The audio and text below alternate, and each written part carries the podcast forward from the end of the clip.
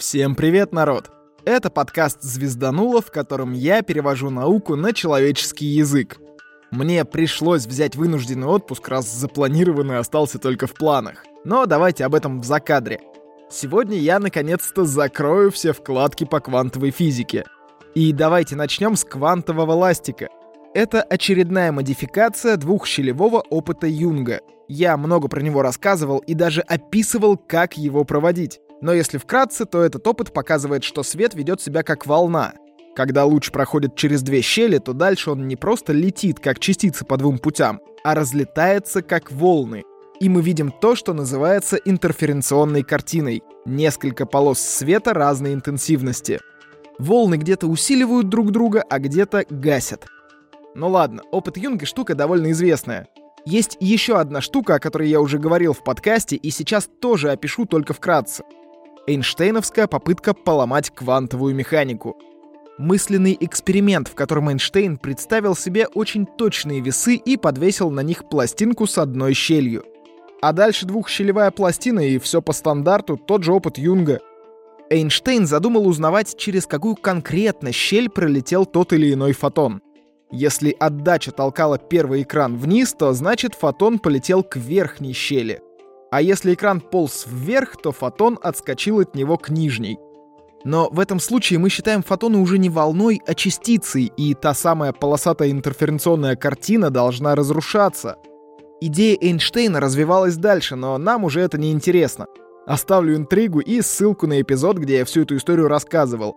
Кому интересно, чем закончилась мысль Эйнштейна и в чем он ошибался, заходите послушать. А в этом выпуске нам достаточно того, что если мы знаем, через какую щель пролетел фотон, мы рушим интерференцию. Испортил хорошую вещь. Ну и теперь мы можем переходить к самому квантовому ластику.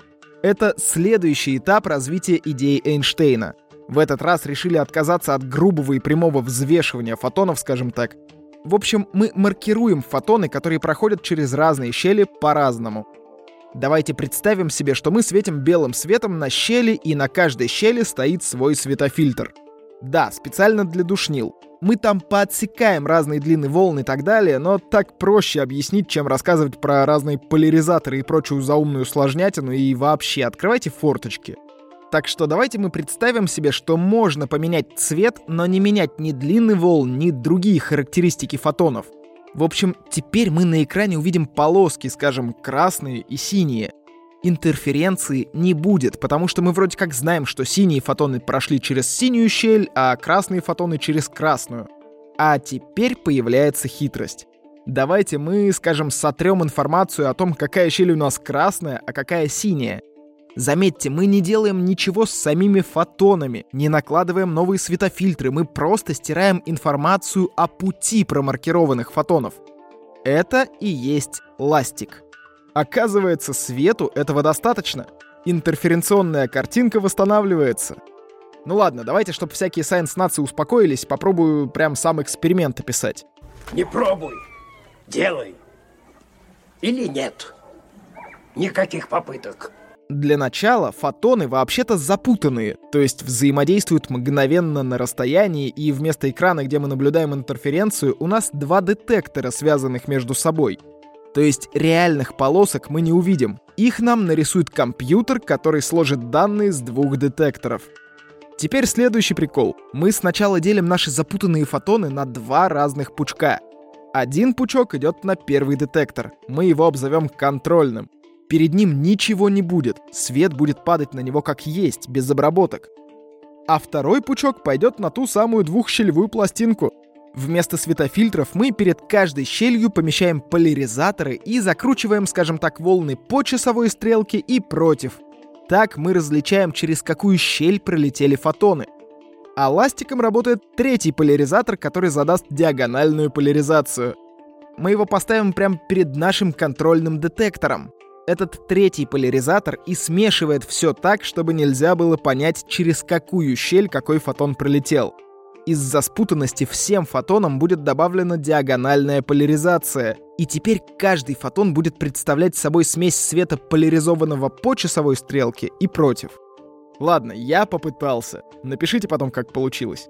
И давайте переходить к следующей вкладке. Эксперимент Уиллера с отложенным выбором. Рубрика «Очумелые ручки». Для этого эксперимента нам понадобится пара детекторов из прошлого опыта, пара идеальных непрозрачных зеркал и пара прозрачных зеркал. Ну и еще нам нужен источник света. Мы аккуратно расчерчиваем квадрат и ставим в его углах зеркала. Поставим их по диагонали, то есть условно сверху будет прозрачное и непрозрачное зеркала, а снизу наоборот. Ну и ставим их все по принципу перископа под 45 градусов, чтобы отражали лучи друг в друга, а не фиг пойми куда. Перед первым прозрачным зеркалом мы ставим источник света. Пусть будет лазерная указка. А после второго два детектора. Пока еще не очень понятно, что к чему, но давайте я включу лазер и расскажу, что происходит. Это как настольные игры. Читаешь правила и непонятно ни черта. Начинаешь играть, и все становится ясно. Все понятно. Абсолютно все понятно. В общем, мы включаем лазер, и свет проходит первое прозрачное зеркало. На этом моменте фотон как бы раздваивается. Он одновременно отражается от зеркала вверх и проходит сквозь него дальше. Тут у света есть два пути — наверх и прямо. И там, и там ждут идеальные непрозрачные зеркала. Они отражают фотоны в последнее прозрачное зеркало. Вообще, это последнее зеркало можно ставить, а можно не ставить. Давайте посмотрим, что будет, если его не поставить. Помните, за этим зеркалом у нас есть два детектора. Один ловит фотоны, отраженные от нижнего зеркала, а второй — от верхнего. В общем, если мы не поставим наше четвертое зеркало, то детекторы будут фиксировать примерно одинаковое количество фотонов на обоих путях. То есть пучок на первом прозрачном зеркале у нас делится пополам — а если мы поставим второе прозрачное зеркало, то срабатывание поделится вообще не поровну. А еще на этом зеркале будет интерференция фотонов от разных зеркал. В общем, складывается ощущение, что в случае с тремя зеркалами фотон еще на первом прозрачном зеркале решает, что он ведет себя как частица, а в случае с четырьмя зеркалами он ведет себя как волна. Это была подготовительная часть к крышесносной идее Уиллера — он предложил добавлять или не добавлять четвертое зеркало в зависимости от генератора случайных чисел, но только после того, как фотон пройдет через первое зеркало. Вот он отложенный выбор. Мы заставляем фотон определиться, как он себя поведет, после того, как он разделился в первом зеркале. Это все очень интересно, но я обещал перейти к звездам в ближайшее время, и вот один из таких моментов. Помните, я много рассказывал про гравитационное линзирование — Представьте себе, что существует далекая галактика или звезда. Между нами и этой галактикой есть черная дыра. Она гнет пространство и искривляет свет от той далекой галактики. И гнет его по-разному. Так мы можем получить 2, 3, 4 изображения одной и той же галактики.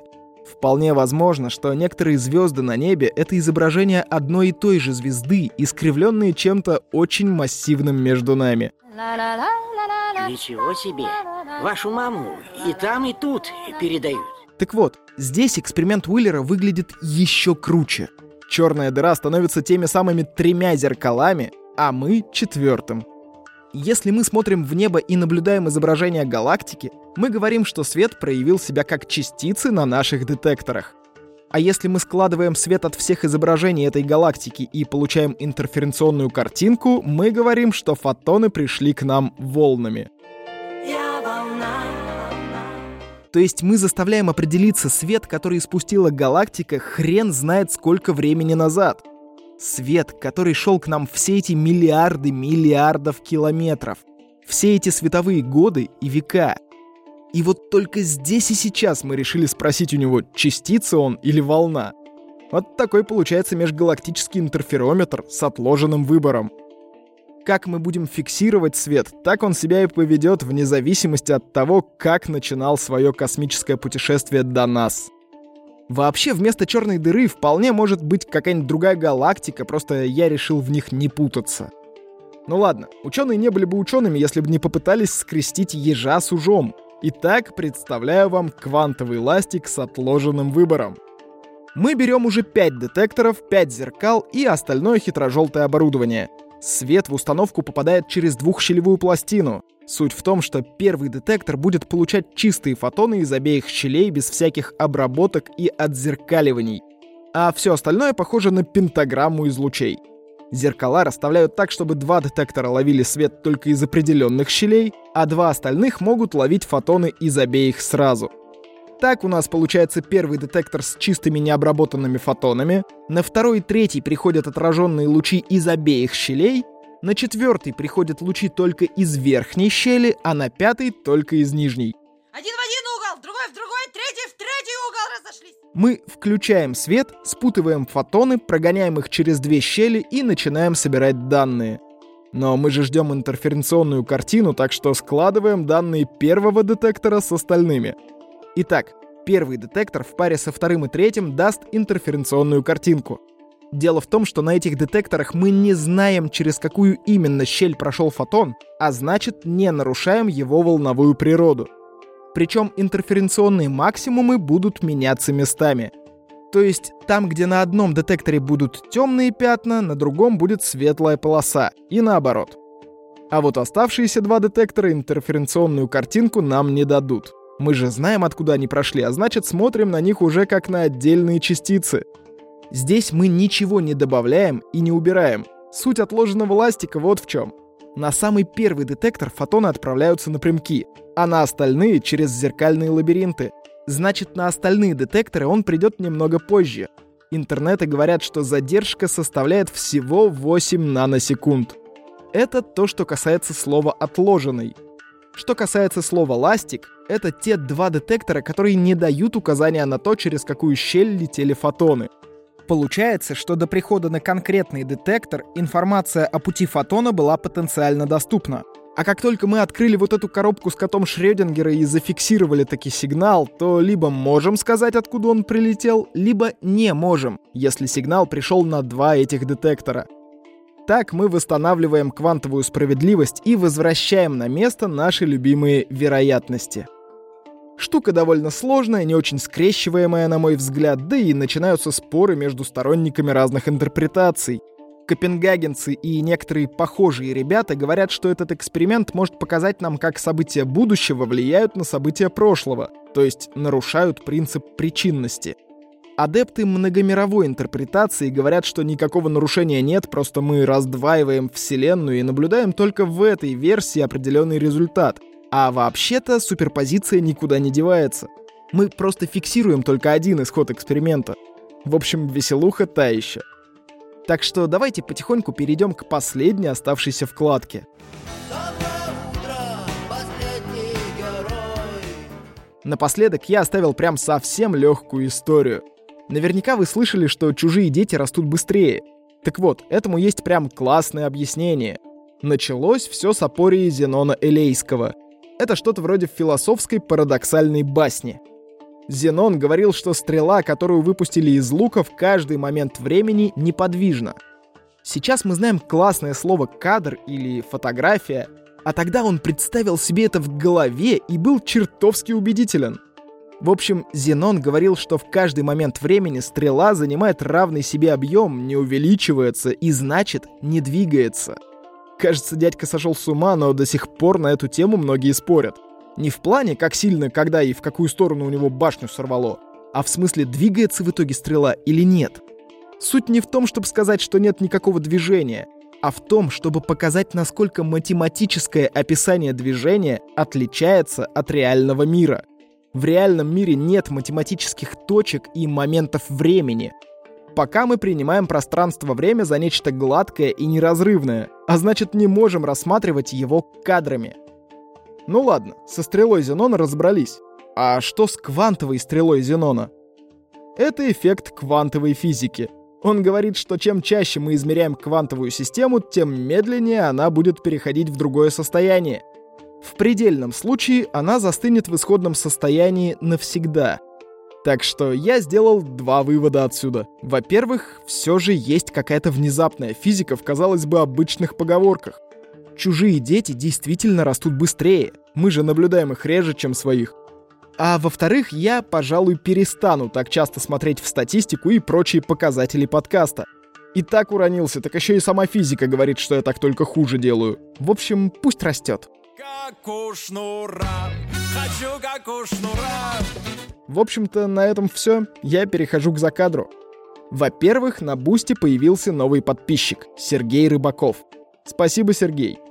Во-вторых, я пока отложу квантовый мир в сторону. Слишком долго я здесь барахтаюсь. Пора возвращаться к звездам и космосу. Ну и за время моего прогула статистика упала, но не сильно. А количество подписчиков не пошло на спад. В этот раз так совпало, что я заболел на всю голову и говорильню, а еще подошел день рождения дочери.